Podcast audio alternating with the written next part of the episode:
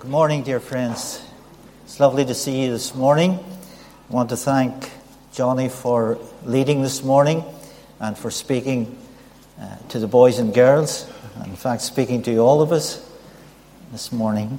Just want to turn in the Word of God for a short time to 1 Corinthians.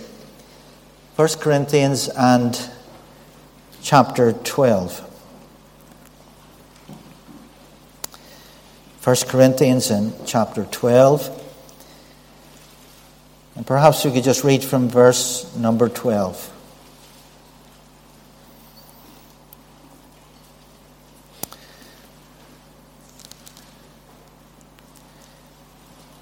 For as the body is one, and hath many members, and all members of that one body, being many, are one body, so also is Christ. For by one Spirit are we all baptized into one body, whether we be Jews or Gentiles, whether we be bond or free, and have been all made to drink into one Spirit. For the body is not one member, but many. If the foot shall say, Because I am not the hand, I am not of the body, is it therefore not of the body? And if the ear shall say, Because I am not the eye, I am not of the body, is it therefore not of the body? If the whole body were an eye, where were the hearing? If the whole were hearing, where were the smelling? But now hath God set the members, every one of them, in the body, as it hath pleased him. And if there were all one member, where was the body? But now are they many members, yet but one body. And the eye cannot say unto the hand, I have no need of thee, nor again the head to the feet, I have no need of you. Nay, much more those members of the body which seem to be more feeble are necessary. And those members of the body which we think to be less honourable, upon these we bestow more abundant honour, and our uncomely parts have more abundant comeliness. For our comely parts have no need, but God hath tempered the body together, having given more abundant honour to the part which lacked, that there should be no schism in the body but that the members should have the same care one for another. And whether one member suffer, all the members suffer with it, or one member be honored, all the members rejoice with it. Now ye are the body of Christ, and members in particular. May the Lord be pleased to bless to us this reading of his own precious word. Let's just bow in a moment's prayer as we come to God's Word. Our Father, we thank Thee for this great privilege to open Thy precious truth this morning. We thank Thee, our Father, that this blessed book is for ever settled in heaven. And it's heaven we look to this morning for help. Our Father, for vain is the help of man. We pray, our Father, that Thou will speak uh, to speaker and hearer alike this morning.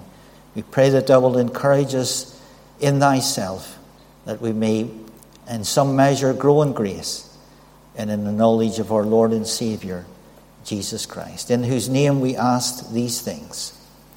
Amen. Here in 1 Corinthians chapter 12, Paul uses the figure of the human body to illustrate the truth of the church as the body of Christ, the teaching of the church as the body of Christ is particularly linked, associated with the Apostle Paul. There is no real reference to the church as the body of Christ, for instance, in the epistles of Peter. There's no real reference to the church as the body of Christ in the three epistles of John. But it's in Paul's writings that we find the teaching of the body of Christ, particularly, of course, in Romans Corinthians, Ephesians, and Colossians. At the end of Ephesians chapter 1, Paul teaches that when God the Father raised his dear Son from the dead by the working of his mighty power, he set him at his own right hand, far above all principalities and powers and might and dominion and every name that is name, named. And God gave him to be head over all things to the church, which is his body. I don't know about you this morning, but to my heart, the truth of the church as the body of Christ is a blessed truth.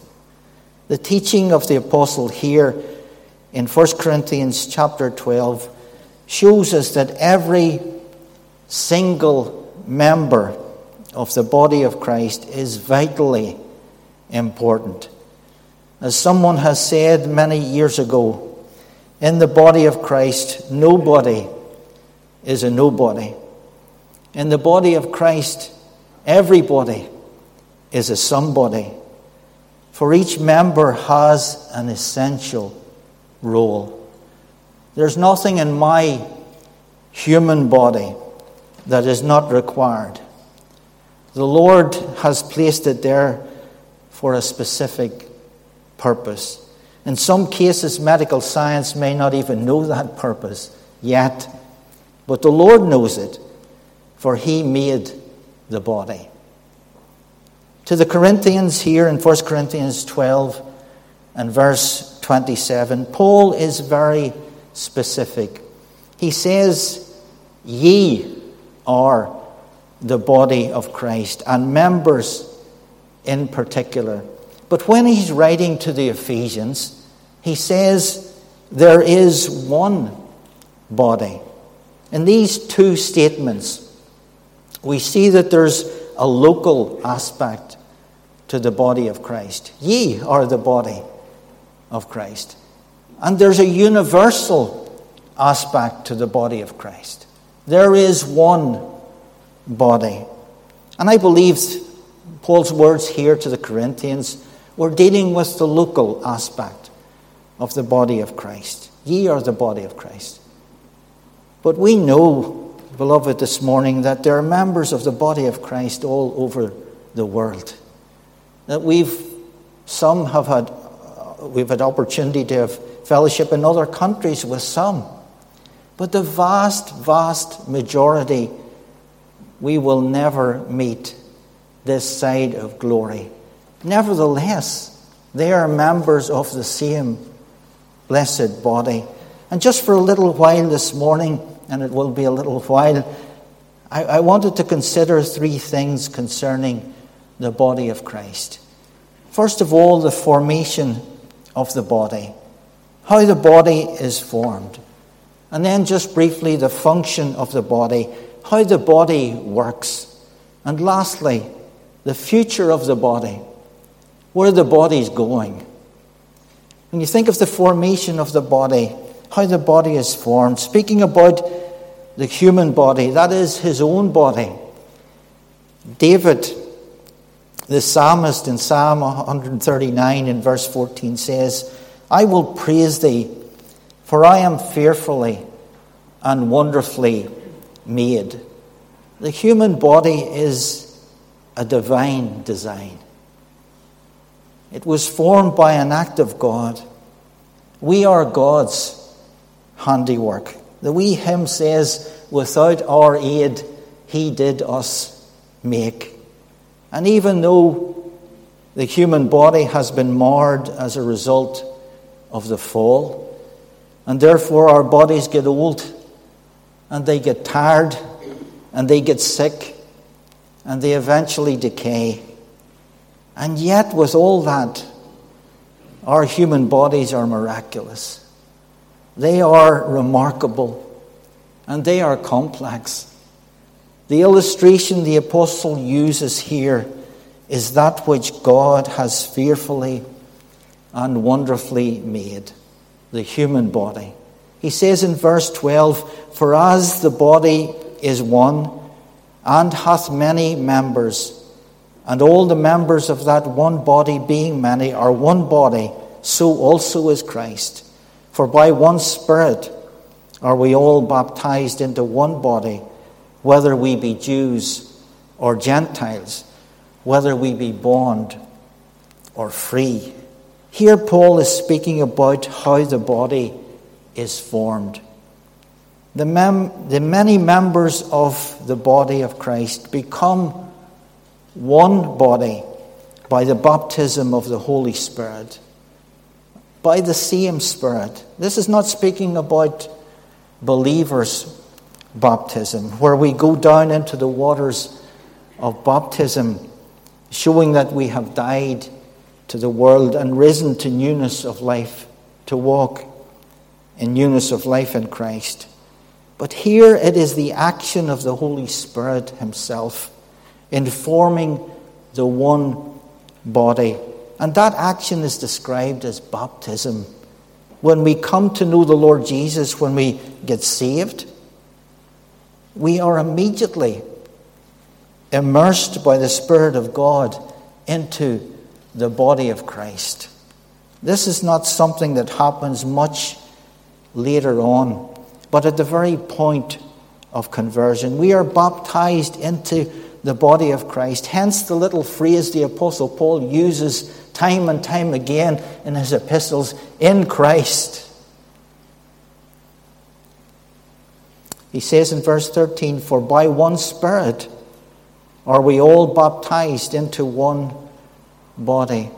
And this included the writer Paul, a Jew, and those he was writing to, the Corinthians, who were Gentiles. The body is made up of sinners saved by grace, whether they be Jews or Gentiles, whether they be bond, that is, slaves, or free people. There is no distinction in the body. You will notice that the very first distinction broken down in the body of Christ is between Jew and Gentile. And even when the Lord was upon the earth, that distinction still stood. And when he sent out his disciples, that distinction still stood. If you turn with me just for a moment to Matthew, Matthew chapter 10 and verse 5.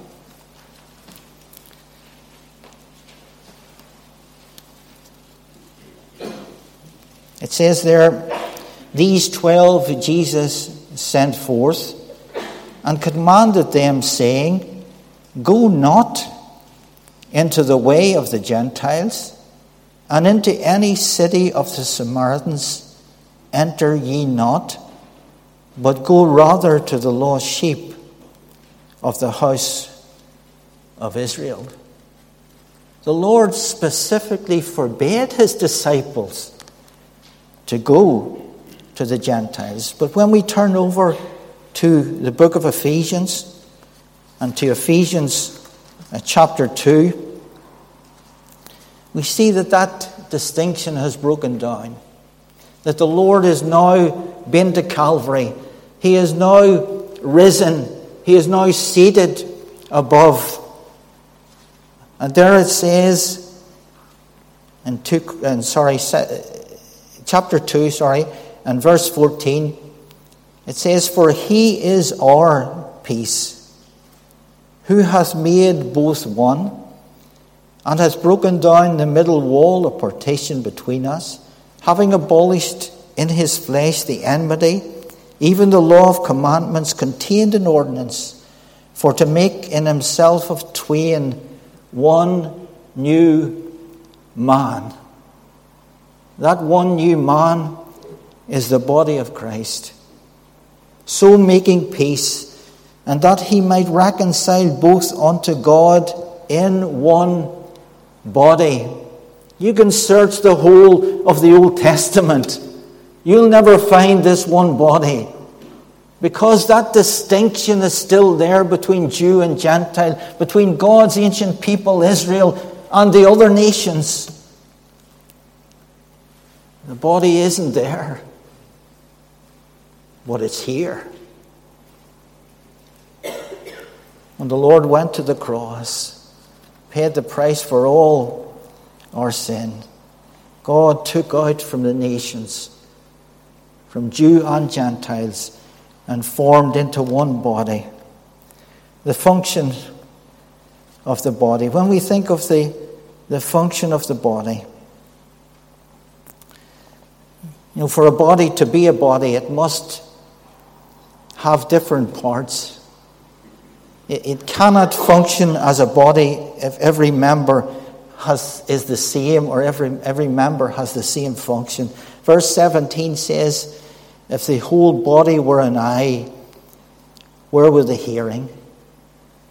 If the whole were hearing, where would the smelling? You know, the body has many members with diverse functions, yet one body.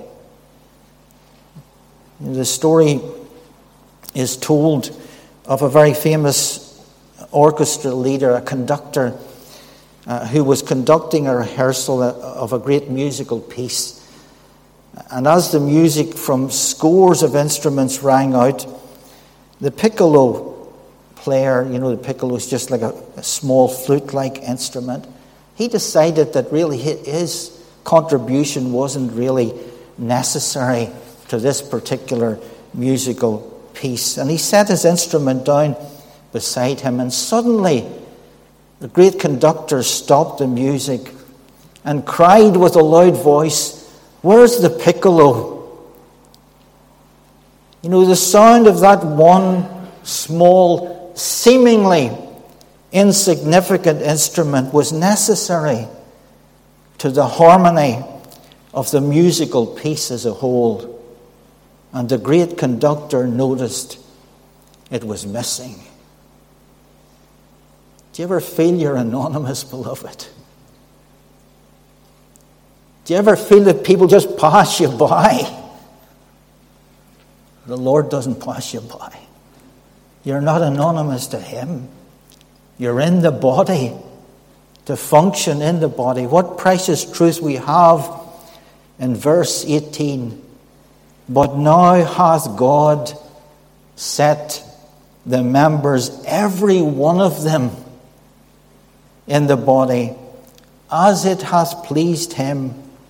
How important it is that we as members of the body of Christ, do not belittle our own place in the body, for it is the Lord who has placed us there, or that we don't covet or desire another member's function in the body. God has allocated us a place and a function in the body of Christ as it has pleased Him in His wisdom and in His sovereignty, God has graced different members with different gifts and different abilities to function together in the body of Christ.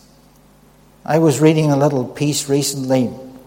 It was written by F.B. Hole, an old writer, and uh, I had never noticed this before. He was talking about verse 21 where it says, And the eye cannot say unto the hand, I have no need of thee.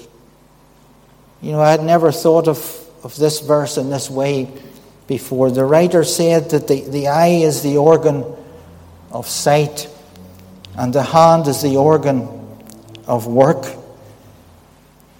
You know, some believers are marked by spiritual insight and, and, and, spiritual understanding and spiritual intelligence, and, and they see things in Scripture that seem to pass the rest of us by. And you know, that is very precious. And it's absolutely needed for the building up of the body. But there are other believers and they don't function in that way. They put their hand to doing something, they put their hand to practical tasks for the good of the body. That also is very precious. And it also is necessary to the good of the body. And when we think of the body as a whole, the eye cannot say unto the hand, I have no need of thee. And then we read, it's interesting also that it says that. It says, The eye cannot say unto the hand, I have no need of thee. It doesn't say the eye should not say unto the hand. It says it cannot. We all need each other. We're all different, beloved. We're all different in our characters, we're all different in our ways. But God has tempered the body together. The eye cannot say unto the hand, I have no need of thee. And then we read these words, nor again the head to the feet, I have no need of you. You know, in the human body, it's not possible to get further away from the head than the feet. It's just not possible. If we think of the body of Christ as a whole, our glorious head is in heaven. And perhaps this morning there's one, maybe more, and you feel far away from Him. Maybe you feel detached from the body altogether. But I say to you, not because I say it, but because the Word of God teaches it if you've ever trusted Him for salvation, if you've ever bowed the knee recognizing you're a sinner and trusted the Lord, the head will never say to the feet, I have no need of thee. And it doesn't say should not, it says cannot. It's not possible. We are His. Brothers and sisters, Ye are the body of Christ, and members in particular. This is not like being a member of a club, you know, where we can come and go and let our membership lapse. Your membership of this body will never lapse. Once in Christ, in Him forever. You know, in the natural body, all feeling and influence for the body comes from the head. The brain is linked to the body by the nervous system. And when any part of the natural body is injured in any way, the head feels it first. Hebrews 4 and verse 15 says, For we have not an high priest which cannot be touched with the feeling of our infirmity does Jesus care? When my heart is pained too deeply for mirth or song, as the burdens press and the cares distress, and the way grows weary and long, oh, yes, He cares. I know He cares. His heart is touched with my grief when the days are weary and the long nights dreary. I know that my Saviour cares. Verse 22 says, Nay, much more those members of the body which seem to be more feeble are necessary. And those members of the body which we think to be less honourable, unto these we bestow more abundant honour, and our uncomely parts have more abundant comeliness. For our comely parts have no need, but God hath tempered the body together, having given more abundant honour to the part which lacked. Some members of our human bodies remain hidden away. They are out of sight. They are closed. And what they do is not out in the open but they are nevertheless essential and vital to the function of the body. And there are those members which seem to be more feeble, and those members which we think, that is from man's perspective, to be less honorable, less comely. On these the Lord bestows abundant honor and abundant comeliness. You know, there are some obscure glands in the human body which were in years past previously thought to be of no importance whatsoever. But in recent times, medical science has discovered that they are of great importance. In fact, vital to the function of the body as a whole.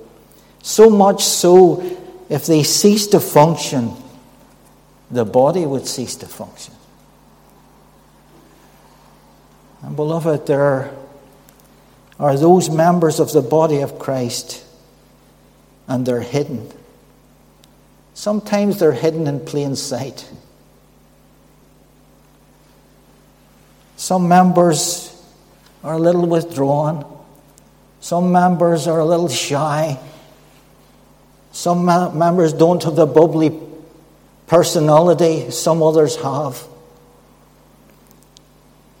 Maybe hidden away through illness, hidden away through infirmity, hidden away through old age, and yet they are vital to the function of the body. And on them, the Lord bestows more honor. Verse 25 says that there be no schism or division in the body, but that the members should have the same care one for another. And whether one member suffer, all the members suffer with it. Or one member be honored, all the members rejoice with it. Now ye are the body of Christ in particular. You know what is really impressed in those words? What is really impressed upon us here is the person we represent. Ye are the body of Christ in particular. And therefore, we take on the character of the head. If we are the body of Christ, we should take on the character of the head. When we were in Adam, we took on Adam's character. And therefore, we should love one another because he first loved us. And therefore, we should have the same care for one another for he cared for us by one Spirit. That is the Holy Spirit. We've all been baptized into one body. We all bear the same Spirit. Paul says in Ephesians 4 endeavoring to keep the unity of the Spirit and the bond of peace. You notice the unity's already there because we're all baptized into the body of Christ and all have the same Spirit. That unity already exists. We have to endeavour to keep it in the bond of peace. And just very quickly, I know our time is gone. The future of the body. Where's the body going? In Colossians chapter 1 and verse 26, Paul tells us that the body is a mystery, a secret that was hidden in God in ages past. Now, that the Jew and the Gentile should be in one body without distinction was not known to the prophets. They prophesied beforehand of the sufferings of Christ and the glory that should follow. They didn't know about the bit in the middle. We're the bit in the middle, the church, the body of Christ. Praise God, we are yet and still in the day of God's grace, when the grace of God that bringeth salvation hath appeared unto all men. And there is still opportunity for men and women and boys and girls to come to the Saviour. And the body of Christ still grows with the increase of God. But the day is drawing near when the whole body will be complete, when the one new man will be perfectly formed, when the last member will be added to the church, and then the body will be gathered to meet the head. It may be at morn when the day is awaking, when sunlight through darkness and shadow is breaking, that Jesus will come in the brightness of glory and receive from the world his own. 1 Thessalonians chapter 4 verses 14 and 18 is a blessed truth. It is a blessed hope and it concerns the body of Christ and the body of Christ alone. It says, For if we believe that Jesus died and rose again, even so them also which sleep in Jesus will God bring with him. For this we say unto you by the word of the Lord, that we which are alive and remain unto the coming of the Lord shall not prevent them which are asleep. For the Lord himself, not another, the Lord himself shall descend from heaven with a shout, with the voice of the archangel, with the trump of God, and the dead in Christ shall rise first. Then we which are alive and remain shall be caught up together with them in the clouds to meet the Lord in the air, and so shall we ever be with the Lord. Wherefore, comfort one another with these words. I always find it interesting that the man associated so much with the teaching of the body of Christ, Paul, the apostle, was also caught up to the third heaven in 2 Corinthians 12 2 and 4. But the glorious prospect of every member of the body is to be caught up to meet the Lord in the air and to be forever with the Lord. Some on earth in glory, some severed only till he come. But our hearts are heavy for our friends, for our loved ones, our children, our grandchildren who know not the Lord. When we see the wickedness and evil in the world now, Paul tells us of a time that's coming. 2 Thessalonians 2 and 7. He says, For the mystery of iniquity doth already work. We see it working all over the world. Only he who now letteth, we believe that's the Holy Spirit, only he who now letteth will let until he be taken out of the way. How is he going to be taken out of the way? The church is going to go when the church is removed, these events cannot be far off. Let us therefore work for the Lord while it is day, for the night cometh when no man can work. Wherever he has placed us in the body, whatever function he has fitted us to perform, let us do it until he May the Lord bless His word to our hearts for His name's sake. We're going to sing a hymn which I don't know, just totally left me. Uh, Lord, for the years your love has kept and guided. Thank you.